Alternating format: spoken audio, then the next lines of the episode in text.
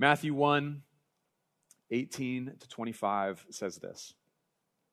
Now, the birth of Jesus Christ took place in this way. When his mother Mary had been betrothed to Joseph, before they came together, she was found to be with child from the Holy Spirit. And her husband Joseph, being a just man and unwilling to put her to shame, resolved to divorce her quietly. But as he considered these things, behold, an angel of the Lord appeared to him in a dream, saying, Joseph, son of David, do not fear to take Mary as your wife for that which is conceived in her is from the Holy Spirit. She will bear a son, and you shall call his name Jesus, for he will save his people from their sins. All this took place to fulfill what the Lord had spoken by the prophet Behold, the virgin shall conceive and bear a son, and they shall call his name Emmanuel, which means God with us. When Joseph woke from sleep, he did as the angel of the Lord commanded him.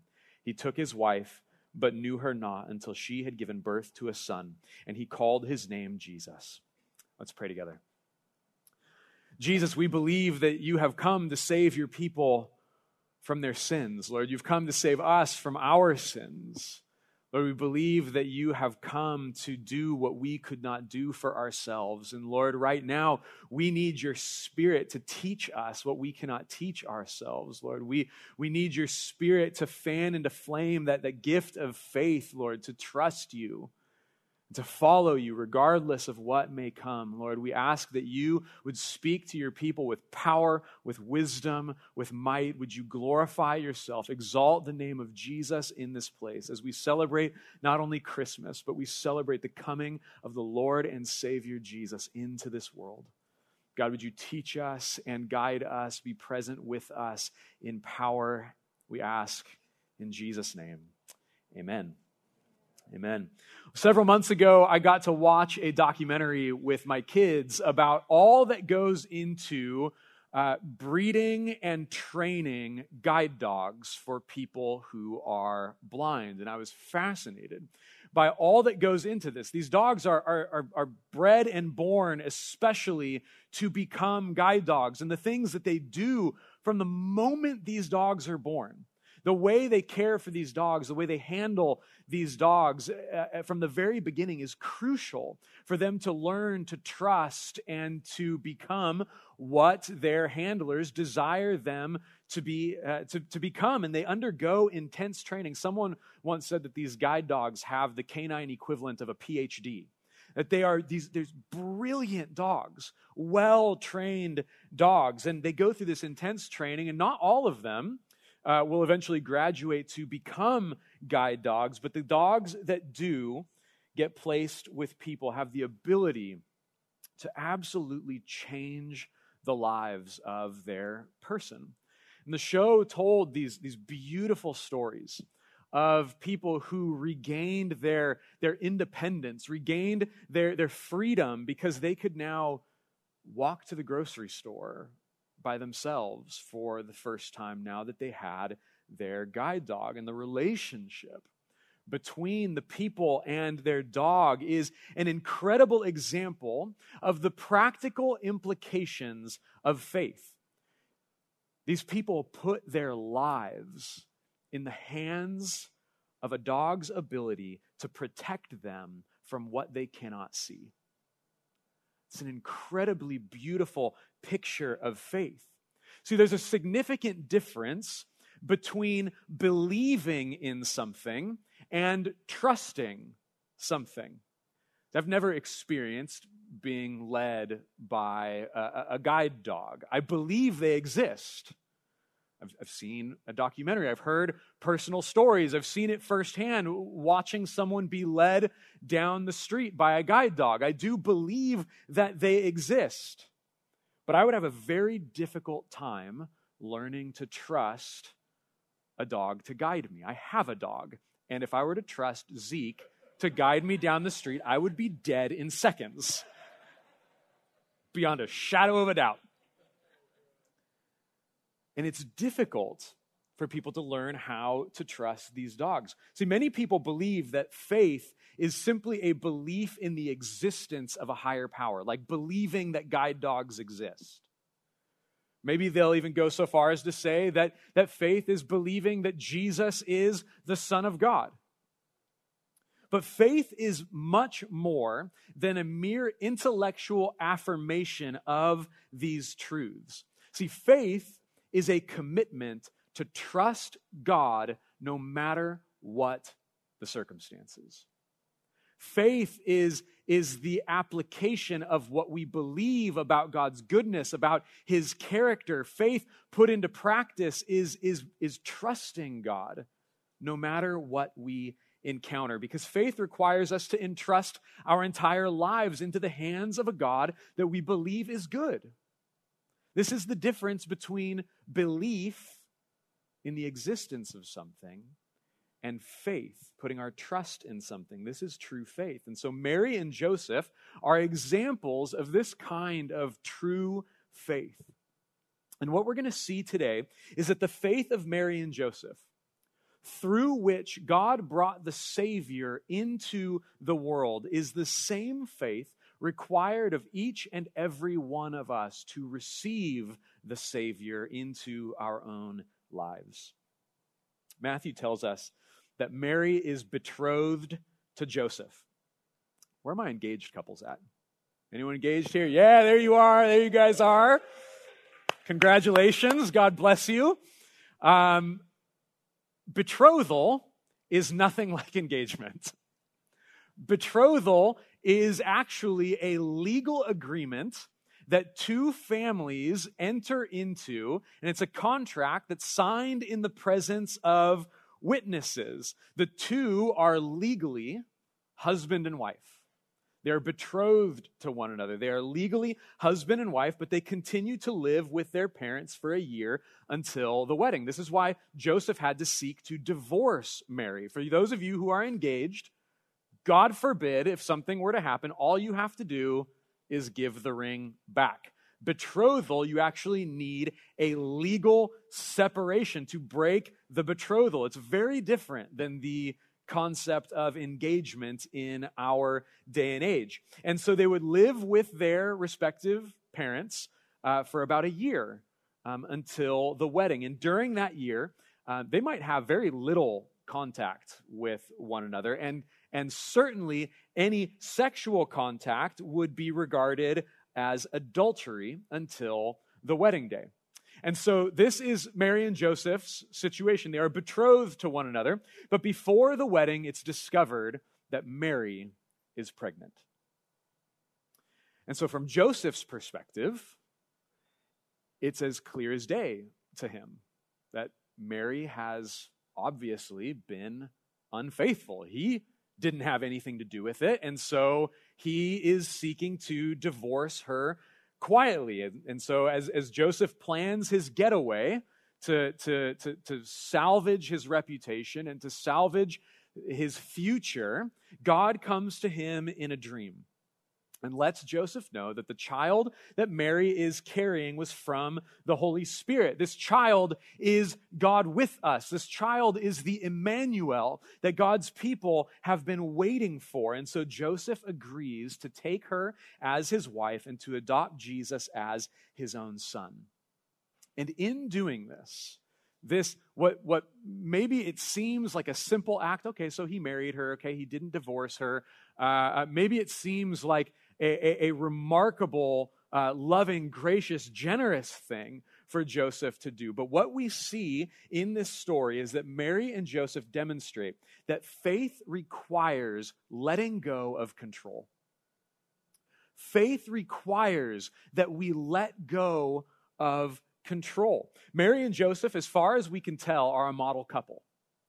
Right? Things are going according to plan. They are doing everything the right way. When I proposed to my wife, Katie, I was still in school. I didn't have a job, and I was rapidly racking up student debt. That's what we call a triple threat, right? Uh, but seriously, if you are a young woman here or you are the parent of a young woman and some guy comes around who is still in school, doesn't have a job, and in debt, watch out. That's, that's a triple threat. Um, be careful. There's no reason why this ever should have worked out, but by the grace of God, my wife still loves me. In the first century Jewish culture, however, there was a certain level of stability that was required for a young man to get married. And so Joseph, during this time, is most likely working to prepare a life for himself and his new bride. Now, we don't, we don't really know a whole lot about Mary and Joseph uh, from Scripture. There's not a lot that Scripture tells us, but what we do know is that Joseph is a just man our text says that he's a, he's a just man. That's why he wasn't going to seek to shame Mary or drag her name through the mud. He's a just man. And from Luke's telling of the birth of Jesus, he says that Mary is highly favored by God and that God is with her. They're, they're you know, they're, they're God fearing, just, loving people. And they're full of hope and anticipating all that God has in store. There's just one problem God has a different plan for them. God has a different plan. I know couples that get married with a 10 year plan. It's not a bad thing, but it's their, it's their 10 year plan. And so they're going to get married and, and always they're, they're going to work for a couple of years so that they can travel and just enjoy being married for, you know, five to eight years. And by that point, he's going to be at a place in his career where she won't have to work as much. And so they can have, you know, two kids, a boy and a girl, and they've got their names picked out and everything. Um, but then they, then they get pregnant on the honeymoon and all that goes out the window right? God has a different plan. In life, there are things that just don't go our way. In life, there are things that do not go according to our plans. We can't control everything.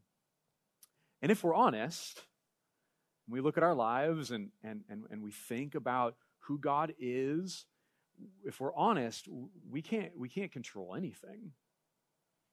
See, a pregnant virgin demonstrates that we never truly have control over our lives. God's not coming to Joseph in this situation to ask him for his permission. He's not even coming to Joseph to give him a warning. He lets Joseph experience this the natural way. Whether it was Mary or someone else came to him, said, Mary's pregnant, he didn't he wasn't forewarned by God. Everything in his life comes into focus and he experiences the shock of that news. Maybe he's even heard Mary's preposterous claims that she was still a virgin. The life that Joseph is planning just completely blows up in his face. This is, this is way more severe, way, way worse than a honeymoon baby. God, God doesn't always work according to our plans. I've talked, I've talked quite a bit about a little bit about my story, um, specifically as it relates to to my father. And so some of this might sound might sound familiar, but it was back in 2006. I decided that um, I wasn't praying enough for my parents' salvation. Um, I was the only believer in my family, so I was going to commit my life. I was going to commit that year. I was going to I was going to pray for my parents' salvation. This was January of 2006, and in February of 2006, my dad was diagnosed with cancer. And I remember falling to my knees when I got that phone call and just repeating over and over and over and over again God, this was not the plan. This was not the plan. This was not the plan. This was not the plan. And I was so confused. And thanks be to God, two weeks later, my parents both met Jesus on the exact same day, the exact same church gathering. And I went back to that same place when I fell to my knees and I said, God, I'm so sorry. Uh, thank you for what you've done. See, we don't have any real control over our lives. Things often will not go according to plan. Joseph has no real control over his life. All of his plans, all of his good intentions shot down by God's greater vision for his life. We make the best decisions that we can. We plan the, the, the best that we can, most faithfully that we can, but we have to be open to the truth that sometimes God's plan for our lives is different than our plan for our own lives. And so faith means that we trust God regardless of what may come.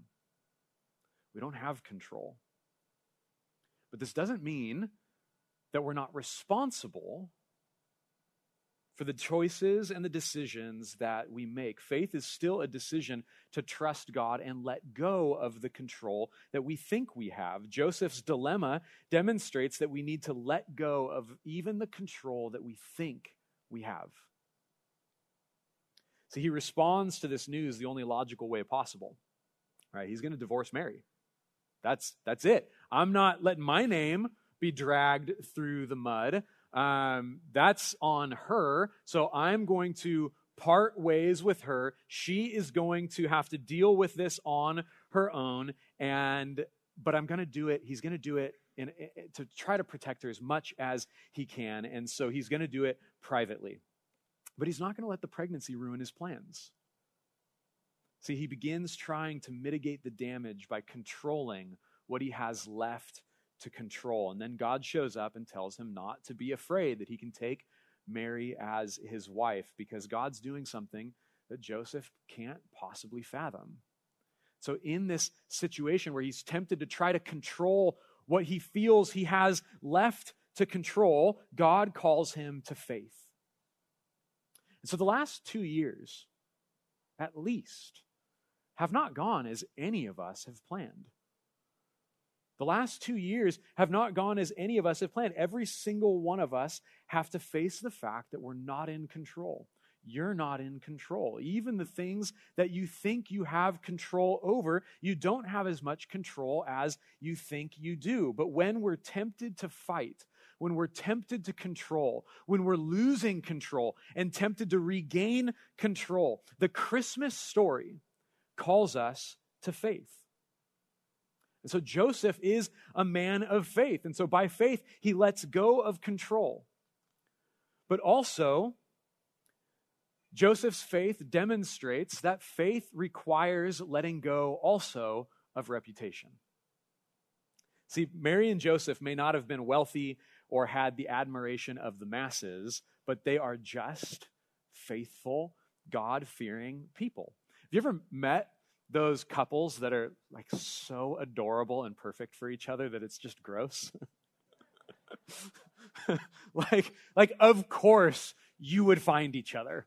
Of course you would find someone just as beautiful and just as kind and just as worthy of your love. It's just so frustrating. Again, we don't know much about Mary and Joseph, but I just have to imagine. I like to imagine that there were other young men in Joseph's community who heard from their parents, why can't you be more like that Joseph boy? right? Like, he's such a just young man. Like, why can't you, why can't you be like him? He's a, he's a model example, right? But Mary and Joseph, in choosing to follow God in this path, will wear the scarlet letter for the rest of their lives. See, for what the community would assume was uh, an illicit interaction, they both, Mary and Joseph, could be killed. They could be killed for what would be uh, assumed to be a sexual indiscretion, even after Jesus was grown. And, and Jesus begins his ministry. And uh, he's performing miracles and he's, and he's preaching the good news of the kingdom. He goes back to his hometown in Nazareth. And the people of his hometown say, Do we not know this man? Isn't this the son of Mary? Now, we might skip over that, but a young man would be known as the son of his father. And so, this claim, this, that isn't this the son of Mary, is an intentional dig on Jesus. They are alleging his illegitimate origins that we don't we don't know we don't know who this man's father is. Joseph is not his, his father. This is the son of Mary. And so, even in Jesus' own ministry, he's still bearing the shame that the community has heaped upon his family for what had appeared to be an illegitimate pregnancy. And so, trusting God required Mary and Joseph to receive scorn from their community. And for us, following Jesus may result in name calling.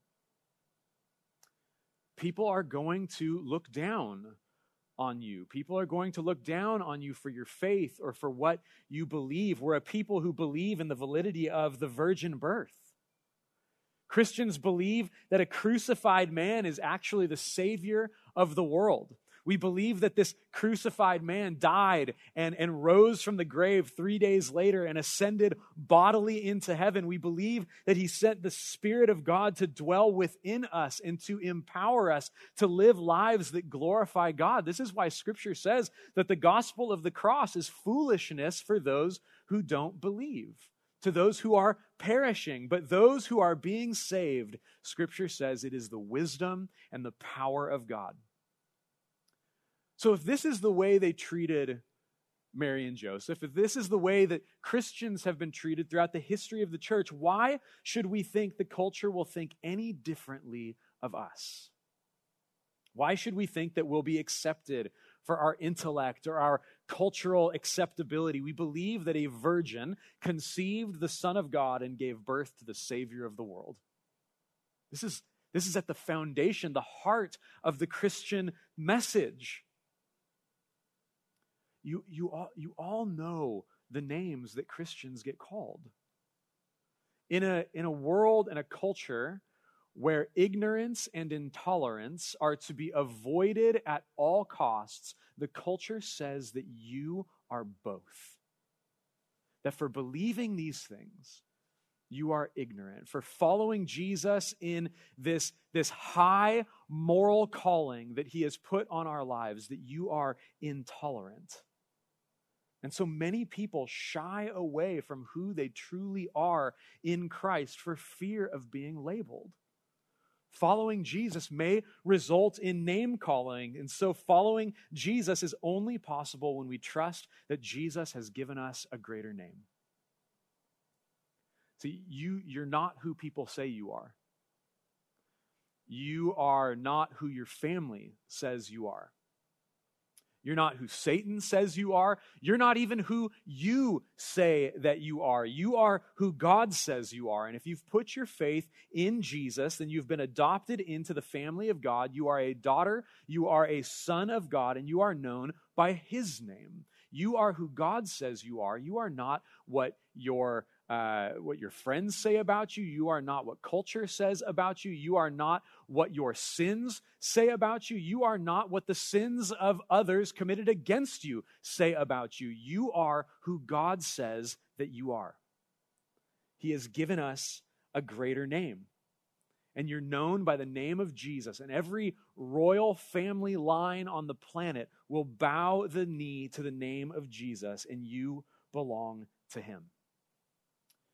The reason that we are so often tempted to downplay our faith or, or to compromise our integrity or to distance ourselves from the difficult truths of Scripture is often because these truths and values are no longer culturally acceptable. And so rather than be ridiculed by society, we hide who we are in Christ. Maybe there's some of you here today who have experienced this temptation.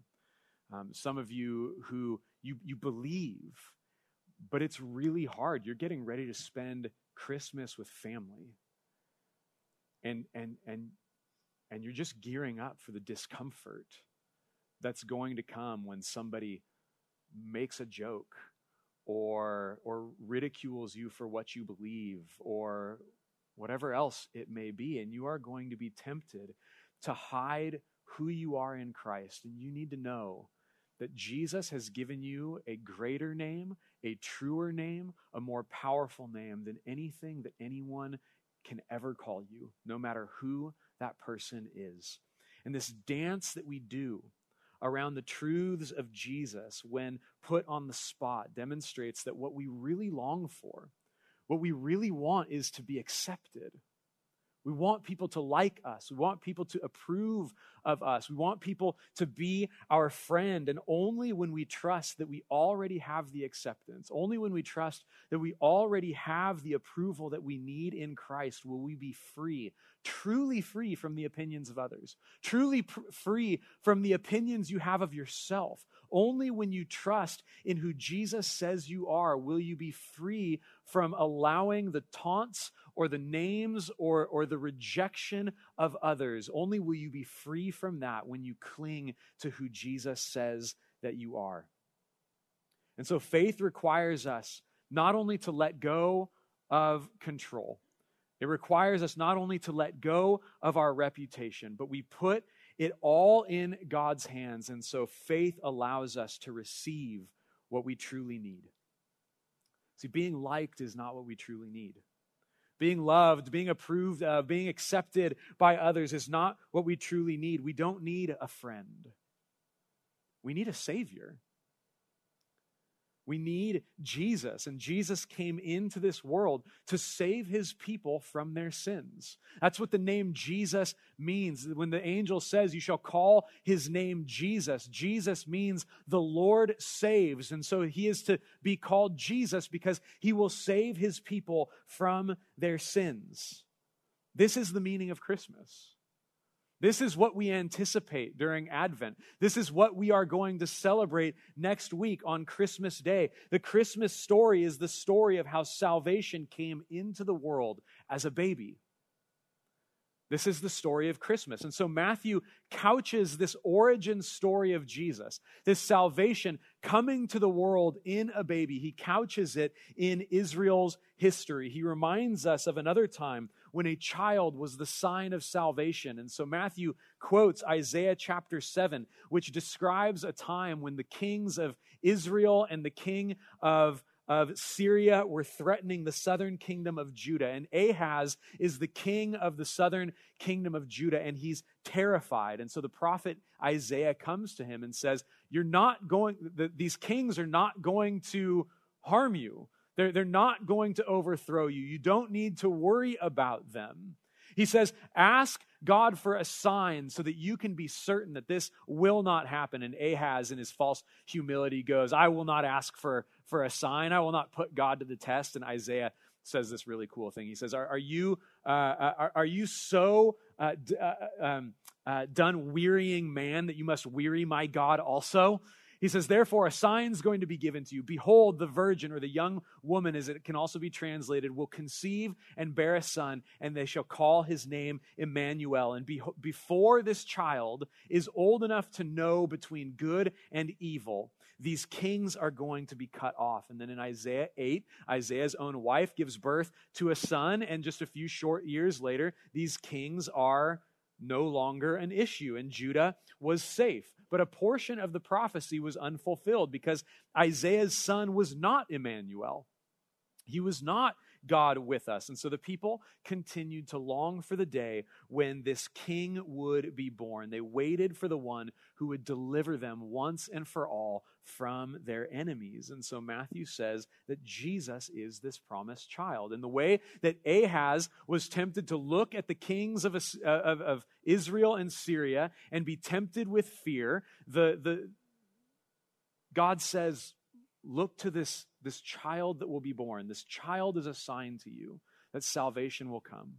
And in the darkness of the first century world, when people were terrified of Rome and they just wanted a military hero to come in and, and wipe Rome off the mat, Matthew says, Look to the child in the manger. The child in the manger is a sign to you of the salvation that is coming. And, and the word for us today in, in this dark world in a difficult world is the same thing. It's look to the child in the manger. The child in the manger is the sign of our salvation, not, not a political figure, not, not you know, any worldly power or might or legislation. Look to the child in the manger. The child in the manger is the sign to you, church, reality Carpinteria, of salvation. Jesus in the manger is the sign that salvation has come to this world. Matthew says that Jesus is the promised child who has come to deliver us from the greatest enemy the world has ever known. It's not Rome is not the problem for God's people. Our own political turmoil is not the problem. The enemy that we are powerless to save ourselves from, the enemy that wreaks havoc in the world is sin. And Jesus has come to save his people from their sins. See, the world celebrates, uh, uh the, the, the, the Western world is celebrating Christmas for a variety of different reasons. There's really two Christmases. There's Christmas in the church and there's Christmas in the culture. Our culture teaches that Christmas celebrates the saving power of the human spirit. This is what the world out there is celebrating. That Christmas is a celebration of the saving power of the human spirit. So they strip away all the talk of Scripture. They strip away the name of Jesus from the songs. They strip away the songs that declare his identity. And so the message that is left is that peace is possible if we all just bind together and love one another. If we just love one another, yes, the world is dark, but love is the light that will make the world a better place. This is what the world teaches. And so they abolish any claims of objective truth or objective morality. And if we could just get rid of religion and get rid of the religious figures and scriptures and beliefs, then we will finally be able to live happily ever after. But that could not be further from the biblical story. See, the world is a dark place. And like Ahaz, many of us are terrified of what might be looming in the not too distant future. And what we want is a warrior. What we want is someone that can make life better. But God has sent us the child in the manger, Jesus Christ. Christmas is not about how humanity can save the world. Christmas is about how desperate humanity is for a Savior. We're desperate for salvation. Christmas doesn't celebrate the human spirit. Scripture teaches that Christmas celebrates the salvation from the human condition. This is the Christmas that Scripture teaches, that Jesus came to save his people from their sins. Tim Keller, in his book Hidden Christmas, says Christmas, therefore, is the most unsentimental, realistic way of looking at life. It does not say, cheer up. If we all pull together, we can make the world a better place. Christianity does not agree with the optimistic thinkers who say we can fix things if we try hard enough. Nor does it agree with the pessimists who only see a dystopian future. The message of Christianity is indeed things really are this bad, and we can't heal or save ourselves. Things really are this dark. Nevertheless, there's hope. Nevertheless, there's hope. So we began by talking about people who trust dogs to guide them when they can't see what's ahead. And it's difficult for many people first receiving their guide dog to, to, to learn to trust that dog to lead them. It can take a long time to teach people how to literally put their hands in or put their lives in the in the hands of these dogs or the, the paws of these dogs. In the same way it can be difficult for us to learn to trust god. It's okay if you're learning to trust god. So we can believe in god but it's difficult to put our life into his hands i remember one time um, several years ago, I, I, was at a coffee shop just reading, and uh, and and God just revealed this to me that you know you said, Adam, you you believe me, you believe in me, and you believe in my word, and that's good. But do you trust me? And I remember praying and coming to this point where I was just, I literally sat there in silence for 30 minutes, trying to, to say to God in my heart, I trust you.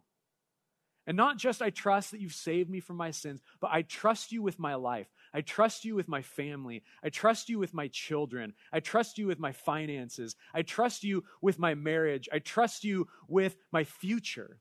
And I sat there and I felt so ashamed that as a pastor, I couldn't say, God, I trust you with these things. And, and, and he just kept me in my seat and said, I'm not going to let you go until you trust me. And I got to this point, I kid you not. I said in my heart, I even whispered it out loud in the middle of this coffee shop. I said, Jesus, I trust you. And I had this knee jerk reaction. I was just waiting for my phone to ring with tragedy on the other line. Because I've believed this lie Church, there's this lie that, that I've believed from early on in my faith. I've looked at my life and I've seen how God has used difficulty in my life to grow me, how God has used difficulty and tragedy in my life to bring about maturity and even glory for his name. But that, that's true. The lie that I believe is that God will only grow me through difficulty and tragedy. And so if I truly trust Him, then it's just going to be hell breaking loose in my life. And that day in that coffee shop, God had to break me down and remind me that He is the one that heals broken hearts. He's not the one that breaks our hearts. And we can trust Him. But it's difficult. And realistically, there's many, all of us, in this room are still learning to trust God. You believe in Him. Maybe you believe in Him. And maybe the enemy is coming to you and saying, You don't trust God. You might believe him, but you don't trust him. You're not saved. You're not a Christian. Don't listen to this idiot on the stage. He doesn't know you like I know you. And he's condemning you and he's preaching a false gospel to you that the good news does not apply to you. And he's telling you that you don't trust God. We all don't trust God. We're growing in our trust. God is constantly moving those who believe, those who have trusted in the work of Jesus Christ. He is constantly moving us from mistrust to trust. So if you recognize that there's an area in your life where you're not trusting God, praise God. That's the Holy Spirit showing you that there's an area to let go of control, to let go of reputation, and receive the deliverance that trusting God brings into our lives. It's nothing to be afraid of, it's nothing to be condemned by. Celebrate that the Holy Spirit is in your life making you aware of this thing. If you weren't aware of it, that would be worse. Praise God for reminding us of those areas where we don't trust Him. And when we put our lives into his hands, and when we learn to continue putting our lives into his hands, and when we're aware of those areas where we're not putting our lives into his hands, he reminds us that he draws us deeper and deeper into trust. And in Scripture, trust is never blind. It's never, it's never blindly just, okay, I'll throw my life into this scenario or I'll trust this, this God for no apparent reason. No, trust is always rooted in what God has done for his people. It's because he's proven himself to be trustworthy that we trust him in season and out of season. We trust Him in every season of life. We don't know what the future holds.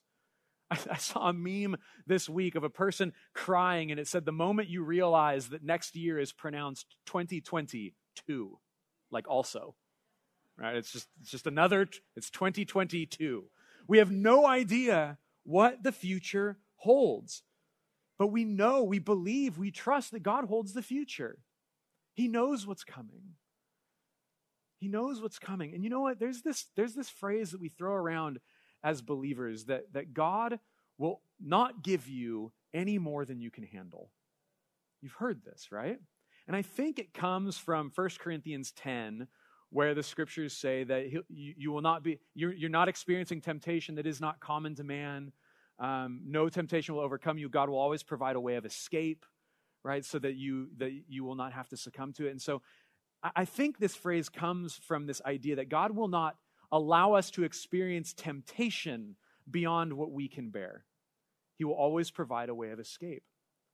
But I think this idea of God not allowing us to experience difficulty or tragedy any more than we can bear, I think it's I think we we might understand it incorrectly. Because if every difficulty you experienced in life you could handle, then you would get the glory. I think, I think God is constantly allowing us to experience things that we can't handle so that He can carry us through it and that He gets the glory. So if you find yourself in life not knowing how to deal, it's okay. I don't think you were meant to deal. I think Jesus was meant to deal with it for you, that Jesus was meant to carry you through it, that Jesus was meant to empower you in it. That's why he came, to save you through all of the gnarly, awful stuff that this world and the devil will throw at you. Jesus saves his people from their sins. He saves us from our enemy. He saves us from ourselves. He saves us through difficulty and darkness and hardship. If you could bear it on your own, then Jesus would not get the glory. Praise God, hallelujah, that He does when you don't die. We know that He's faithful and He doesn't ask anything of us that He hasn't already proven that He was willing to give us abundantly at the expense of His own life. We talk about control, giving up control. Regarding control, Jesus had all power and control in the universe, but he didn't use it to protect himself from pain or shame. He used it to receive our pain and shame into himself. He didn't use his rights to live a life of independence, but was born and was completely dependent upon a teenage mother. He didn't come in a palace or even in a house. He was born in a stable, in an animal's feeding trough. This is the King of Kings and Lord of Lords, born wrapped in swaddling cloths and, and lying in a manger. With regard to reputation, Jesus was the eternal Son of God, but he lived his entire life as the alleged illegitimate son of Mary. Completely abandoned reputation and lived in that shame. And with regard to faith, on the way to the cross, Jesus stops in a garden called Gethsemane and he begs God, if there's any other way to accomplish salvation, let it be. Don't make me drink this cup. Don't make me go to the cross. If there's any way you can remove this from me, may it be, yet not my will, but your will be done. And he completely entrusts himself to the will of God and is delivered into the hands of the religious leaders who condemned him to death and delivered him into the hands of the Romans to be crucified. And so we see this that by his parents, Mary and Joseph's willingness to suffer reproach, that's what they did. They willingly stepped into this life that they knew would bring shame and reproach. In the same way, uh, as their willingness to suffer reproach, Jesus comes into the world, and by his own willingness to receive suffering and reproach, he dies to save the world. And by our willingness to suffer shame and reproach, we can receive the Savior of the world. And Jesus is raised from the dead and given the name that is above every name, so that this child, which is a sign of salvation, this baby in the manger, is the Christ on the cross and is the king on the throne. We do not know what our king will allow into our lives in the future. We could never have prepared for the situation that we are in as a church, as a family. You could never have prepared for the situation that you're in as an individual. We do not know what he will require of us, but we do know what he was willing to give for us. Jesus has given us everything in giving us himself. And in faith, that Jesus is God with us, that he is Emmanuel, we can follow him by the power of the Holy Spirit, no matter what it costs. This is the call of faith. This is what Jesus asks of us, not just to believe in his existence, but to entrust our entire lives into his good and capable hands. This is what we celebrate, and this is how we live not just in the Christmas season, but every single day of every year. Let's pray together. Father, we give our lives to you. Lord, you have given your life to us, Jesus. And so, in response, we believe that our life has been purchased, bought with a price. And so, God, we willingly give our lives to you, knowing that you are God, that you are good, and that you can accomplish your purposes, which are far greater than any purposes we can have for our own lives. Lord, we love you and we long to follow you. God, I pray for those in this room, Lord, for myself included, where we recognize areas in our life where we're, we're keeping back trust, where we're keeping control for ourselves. God, I pray lovingly, graciously, gently, you would just adjust our hearts. Help us to open our hands and to place all that we are our futures, our pasts, our families, Lord, everything that we are so tempted to cling to and control, that we would put it in your hands. Lord, we love you. We ask that you would stir up worship in our heart at this time. We pray it in Jesus' name. Amen.